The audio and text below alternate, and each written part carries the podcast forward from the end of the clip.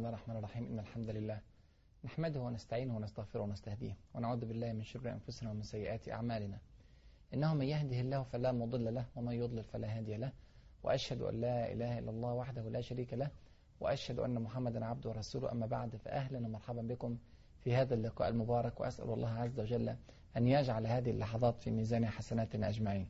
مع الحلقة العاشرة من حلقات فتح فلسطين والشام وذكرنا في الحلقة السابقة أن أبا عبيدة بن جراح رضي الله عنه, رضي الله عنه عندما ذهب إلى أرض الشام وهرب منه هرقل إلى أنطاكيا وبدأ يجمع الجيوش الكثيرة لحرب المسلمين أرسل رسالة استغاثة إلى أبي بكر الصديق وكان في موسم الحج وهناك استنفر الناس وخرج معه أشراف مكة وقادة مكة سهيل بن عمرو عكرمة بن أبي جهل صفوان بن أمية الحارث بن هشام رضي الله عنهم جميعا خرجوا معه في الجهاد فأمر عليهم عمرو بن العاص رضي الله عنه وأرضاه وهو قيمة كبيرة جدا في التاريخ الإسلامي رضي الله عنه وكان قوام هذا العدد ثلاثة آلاف مقاتل ووجههم فورا إلى أرض الشام على أن يكون الأمير إذا اجتمع الناس هو أبو عبيدة ابن الجراح رضي الله عنه وأرضاه. هنا ممكن طبعا نسأل سؤال يا ترى الأصح أن يكون أبو عبيدة هو قائد الجيوش ولا عمرو بن العاص هو قائد الجيوش؟ عمرو بن العاص عبقرية عسكرية بكل المقاييس. ولعله في الفكر العسكري والقيادة العسكرية أعلى من أبي عبيدة بن جراح مع جلالة قدر أبي عبيدة بن جراح العسكرية والقيادية أيضا. لكن سيدنا أبو بكر الصديق وضع على قيادة الجيوش أبا عبيدة بن الجراح رضي الله عنه وجعل عمرو بن العاص تابعا له جعله على رأس جيش من الجيوش. ليه الكلام ده؟ مش بس عشان عامل السبق في الإسلام ولا عشان عامل أن أبو عبيدة بن الجراح هو أمين هذه الأمة وهو أعلى درجة مبشرين بالجنة. مش عشان كده ولكن لفائدة عسكرية واضحة. أبو عبيدة بن جراح رجل هين ولين وهادئ الطباع ويعلم قدرات من حوله من الرجال. لذلك إذا كان أبو عبيدة بن جراح على رأس الجيوش فهو سيستفيد من آراء عمرو بن العاص وآراء يزيد وآراء شرحبيل وآراء من سيأتي بعد ذلك من قواد المسلمين ومن عمالقة المسلمين في العسكرية. سيستفيد من كل هذه الآراء في إخراج أفضل ما يكون من آراء لصالح الجيش الإسلامي. أما عمرو بن العاص رضي الله عنه فهو عبقرية عسكرية حقيقية.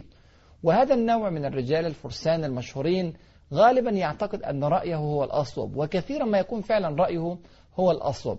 فلا يكترث كثيرا في العادة بسماع رأي هذا أو ذاك لعلمه أنهم أقل منه في الرؤية العسكرية. والكلام ده على فكرة مش كلام عشوائي ولا كلام استنباطي ده واقع رأيناه في موقع ذات السلاسل. على سبيل المثال كان عمرو بن العاص هو على رأس الجيوش وكان تحته في هذا الجيش أبو عبيدة بن الجراح وعمر بن الخطاب وأبو بكر الصديق وأسيد بن حضير ووجوه الأنصار والمهاجرين فما استمع إلى كلماتهم إنما كان يأخذ رأيه من رأسه. وعلى فكرة الآراء اللي خدها في ذات السلاسل كلها كانت صح. وكان من اللازم أن يتبعوه فيها لكن يخشى الصديق رضي الله عنه بذلك أن يجعل الرأي في المعركة رأيا واحدا وهذا قد يعرض الجيوش لمخاطر. لكن يعلم أن أبو عبيدة بن جراح سيستوعب جدا جدا عمرو بن العاص ويستفيد بكل كلمة من كلماته. دي, دي أول شيء. الحاجة الثانية أن, أن الجيوش الإسلامية بشكل عام كانت تحب أبا عبيدة بن جراح حبا جما. وإحنا في مواقف شديدة وعسيرة. إحنا 24 ألف دلوقتي 3000 مع عمرو بن العاص غير ال 21 ألف التانيين. يعني 24 ألف ضد جيوش الدولة الرومانية الكبيرة. فإذا حدث نوع من النفور بين القائد وبين جنوده فقد يؤدي هذا إلى هلكة بالجيش الإسلامي. أبو عبيدة بن جراح كان محبوب إلى درجة عالية جدا جدا في كل أفراد الجيش الإسلامي فكان أقدر على قيادة أفراد الجيش الإسلامي وخاصة أنهم جاءوا من قبائل شتى ومن بلاد شتى منهم من الجزيرة العربية منهم من اليمن منهم من قبائل قريش منهم من غير قريش. فكان لابد للقائد أن يكون محبوبا بين قوات بين جنوده ولذلك اختار أبو الصديق أبا عبيدة ليكون على رأس الجيوش الإسلامية نرجع تاني بقى للجيوش في أرض الشام. إحنا قلنا إن في أرض الشام حققنا انتصارين. انتصار في العربة في جنوب البحر الميت وانتصار في داثنة وهي قرية من قرى غزة.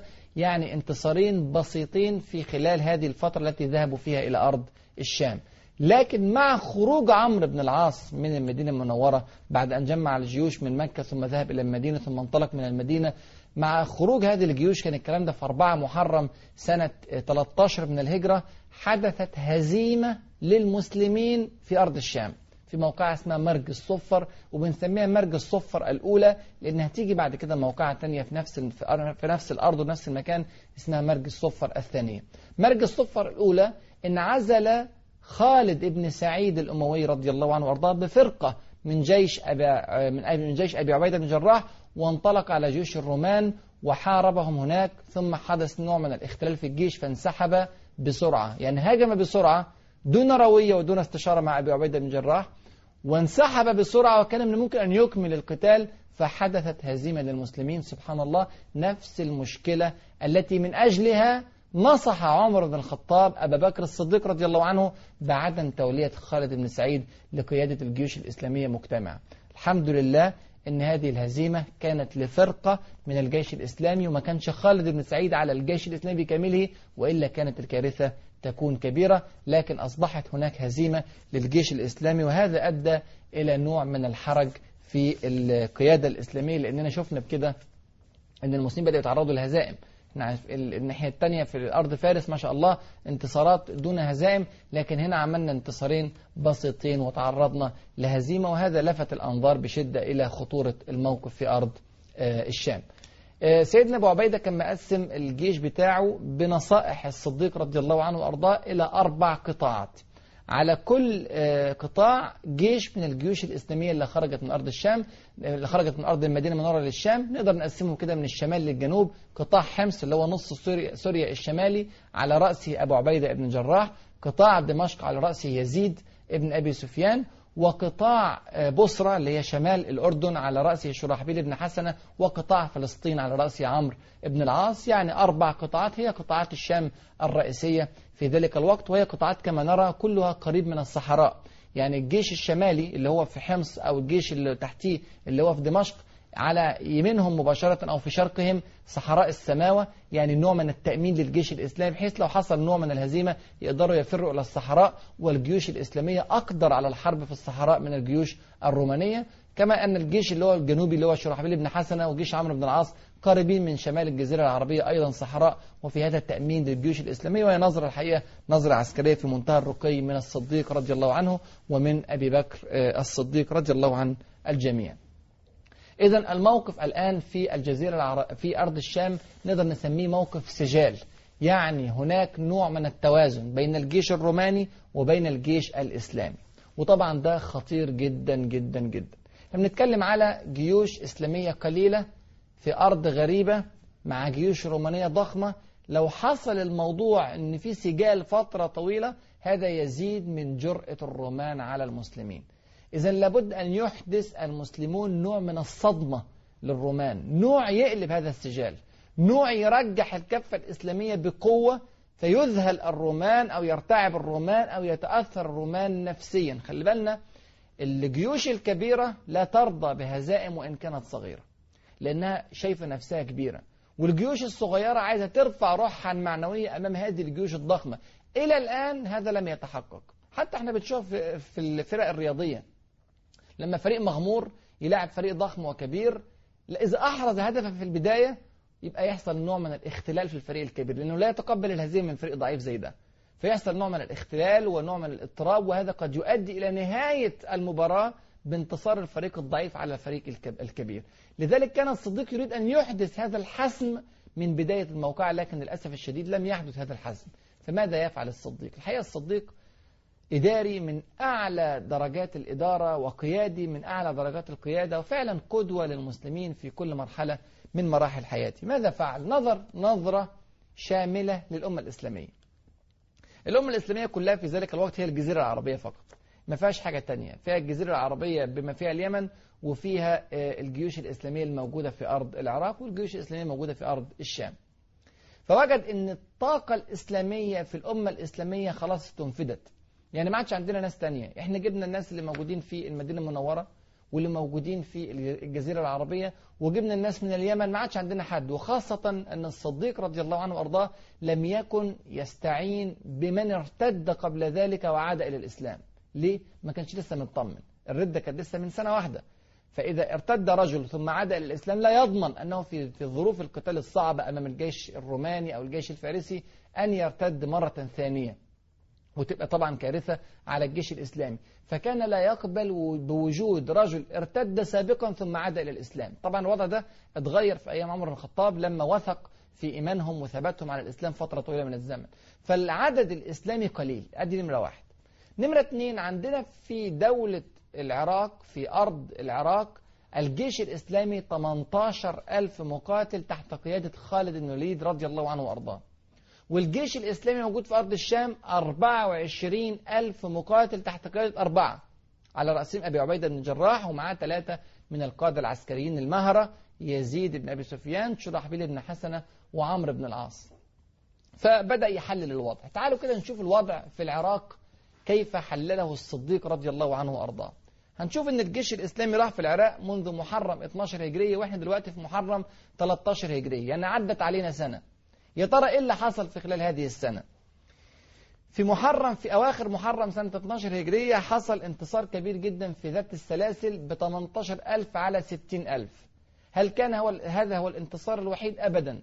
حدثت معارك هائلة سجلها التاريخ كأفضل ما يكون للجيش الإسلامي في أرض العراق. يا ترى إيه هذه المعارك؟ وكيف كانت حركة الجيوش الإسلامية تحت قيادة خالد الوليد في أرض العراق؟ هذا ما سنعرفه بعد الفاصل. فابقوا معنا.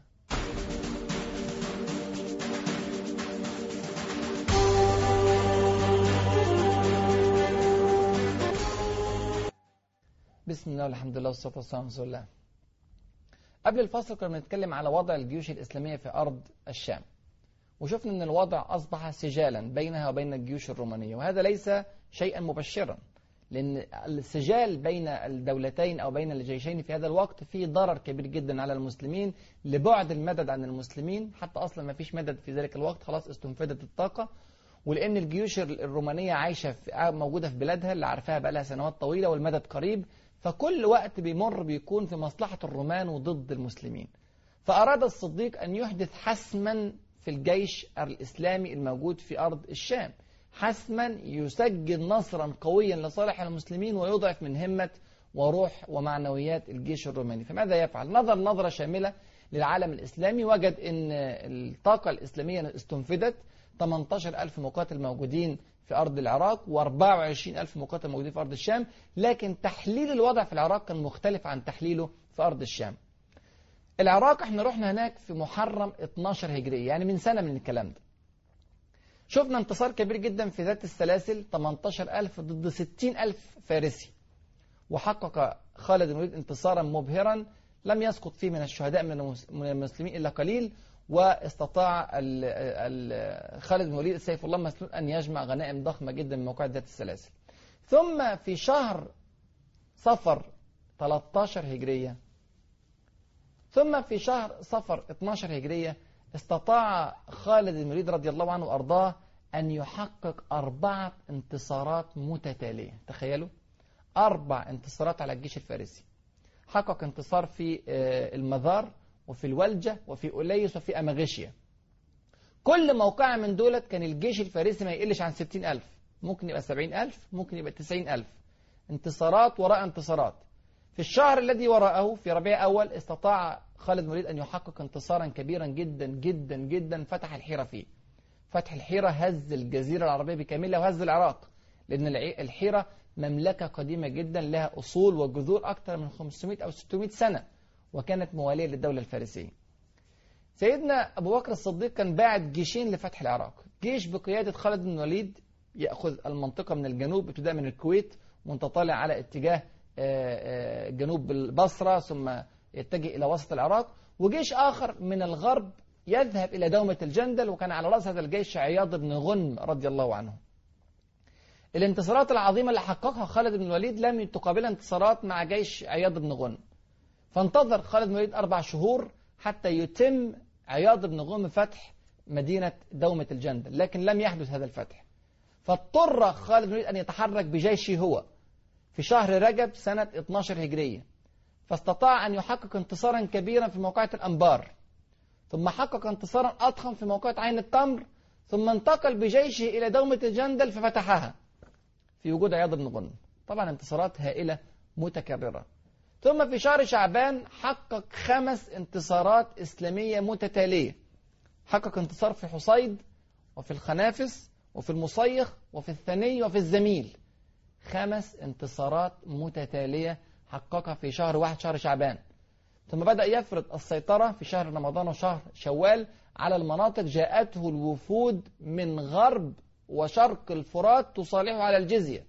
سبحان الله انتصارات هائلة ثم في ذي القعدة في 15 ذي القعدة استطاع أن يحقق انتصارا مهولا. اجتمع فيه جيوش عجيبة جدا. تخيلوا اجتمع فيه جيش الفرس مع جيش الرومان مع جيوش العرب. أول مرة نشوف الفرس مع الرومان يتحدون في موقعة واحدة. سبحان الله الفرس عدو للرومان والرومان أعداء للفرس على مدار التاريخ. لكن إذا كان العدو الآن من المسلمين فتجتمع قوى العالم لحرب المسلمين.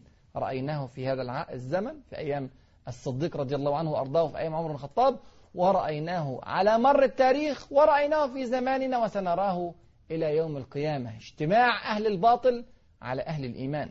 في هذه الموقعة الكبيرة موقعة الفراد التي التقى فيها خالد بن الوليد ب 18 ألف مقاتل ضد 120 ألف مقاتل من مقاتلي الفرس والرومان والعرب انتصر خالد بن الوليد بجيشه انتصارا ساحقا ماحقا وهز فيه دولة الفرس وهز فيه دولة الرومان وهز فيه ممالك العرب في هذا في هذه البقعة. سبحان الله شيء في منتهى الروعة.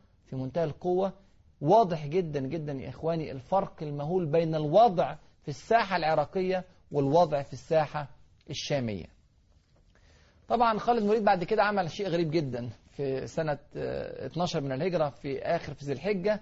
خد نفسه وطلع جري على الحج. سبحان الله. ساب الجيش الإسلامي اللي موجود في أرض الشام الأرض في الأرض العراق وانطلق للحج وبعد ما خلص حج رجع تاني مباشرة الأرض العراق. يعني شيء غريب. وقابل أبو بكر الصديق في موسم الحج ورجع تاني بسرعة. يعني شيء مذهل. طبعا هذا يدل على ثقته الشديدة بنفسه. طبعا بربه قبل كل شيء. وثقته الشديدة بنفسه. وثقته الشديدة بجيشه. والقادة الذين في جيشه. وثقته الشديدة أن الفرس ما عاد لهم طاقة بحرب المسلمين. كل ده خلى الوضع الحقيقة يكون في غاية الاطمئنان في قلب خالد بن الوليد للوضع الموجود في العراق. تعالوا نرجع تاني للصديق ونشوفه هو بيبص للأمرين. يقيم الأوضاع في أرض الشام ويقيم الأوضاع في أرض العراق. تعالوا نفكر مع الصديق رضي الله عنه وأرضاه. قال الجيش الإسلامي في أرض الشام 24 ألف مقاتل في أرض العراق 18 ألف مقاتل.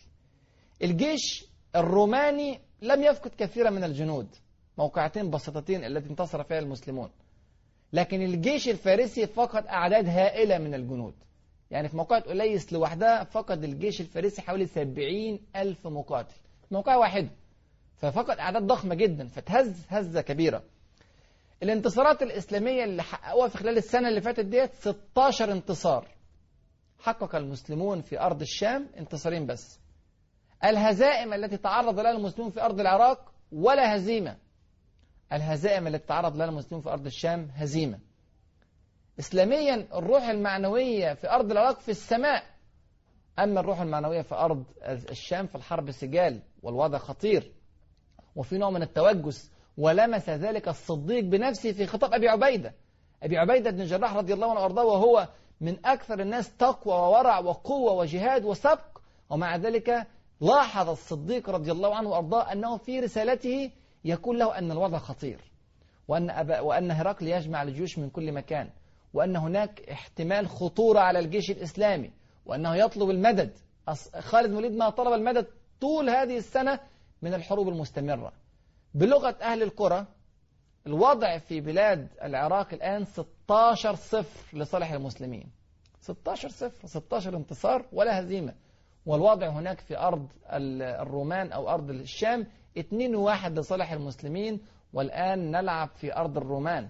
إحنا خلاص هناك في أرض العراق بنلعب في أرض المسلمين. خلاص كل الأراضي غرب العراق أصبحت ملكا للمسلمين بل في شرق العراق شرق الفرات صالحوا خالد الوليد على الجزية. طيب القادة في الناحيتين. في الناحية الأولى خالد بن الوليد رضي الله عنه وأرضاه وفي الناحية الثانية أربعة من قواد المسلمين المهرة. في هذه الناحية في ناحية العراق الجيش من الصحابة والتابعين وفي أرض الشام الجيش أيضا من الصحابة والتابعين. قمة الورع وقمة التقوى وقمة الورع وقمة التقوى السبق في الإسلام والسبق في الإسلام. إيه هو يا ترى العامل اللي عامل حسن؟ ليه الوضع كده في العراق وليه الوضع كده في الشام؟ نظر الصديق رضي الله عنه وأرضاه نظرة دقيقة فاحصة عميقة فوجد أن العامل الرئيسي للفارق بين الوضع في العراق والوضع في الشام هو خالد بن الوليد رضي الله عنه وأرضاه. خالد بن الوليد قيمة من أعظم القيم في تاريخ الإسلام. والله يا إخواني وأخواتي أشهدكم في الله أني أحبه في الله. هذا الرجل فعلا مثال للقائد العسكري المسلم نموذج.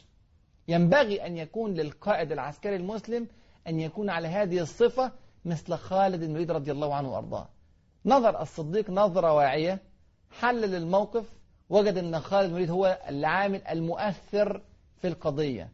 فقال كلمة جميلة كلمة عظيمة تعبر عن مدى انبهاره الكبير جدا بخالد بن الوليد رضي الله عنه وأرضاه. قال والله لأنسين الرومان وساوس الشيطان بخالد بن الوليد رضي الله عنه وأرضاه. يعني إذا كانت الرومان فكرت في يوم من الأيام أنها ممكن تنتصر على المسلمين سول لها الشيطان حرب المؤمنين لأنسينها وساوس الشيطان بخالد بن الوليد. ليست هذه المرة الأولى التي يقول فيها كلمة تفضيل وتوقير وتقدير وتبجيل لخالد بن الوليد رضي الله عنه وأرضاه. عندما استطاع خالد بن الوليد أن ينتصر على الفرس في موقعة أليس وقتل منه عددا كبيرا وهدم أماغشي على رأسها قام الصديق رضي الله عنه وأرضاه وخطب في المدينة المنورة وقال يا أيها الناس عدا أسدكم على الأسد. عدا أسدكم. خالد بن الوليد على الأسد. فارس. فارس التي كنتم تعتقدون أنها الأسد التي كنتم توقرونها وتبجلونها وتعظمونها. عدا أسدكم على الأسد. ثم قال كلمة عظيمة قال يا أيها الناس أعجزت النساء أن يلدن مثل خالد. أعجزت النساء أن يلدن مثل خالد. لو عندنا واحد تاني زي خالد بن الوليد يفتح الدنيا كلها. هذا ما كان يراه الصديق رضي الله عنه وأرضاه فأراد بذلك أن يحقق المجد للمسلمين بنقل خالد بن الوليد من العراق إلى الشام مع نصف جيشه. ترى من هو خالد بن الوليد؟ وما هي قيمته؟ وما هو وزنه؟ وما تقدير وتقييم رسولنا وحبيبنا صلى الله عليه وسلم لهذه الشخصية العبقرية؟ وماذا فعل خالد بن الوليد بنصف جيشه في أرض الشام؟ وماذا كانت النتائج على قدومه على المسلمين هناك؟ هذا ما سنعرفه في الحلقة القادمة. أسأل الله عز وجل أن يفقهنا في سننه وأن يعلمنا ما ينفعنا وأن ينفعنا بما علمنا. إنه ولي ذلك والقادر عليه. السلام عليكم ورحمة الله وبركاته.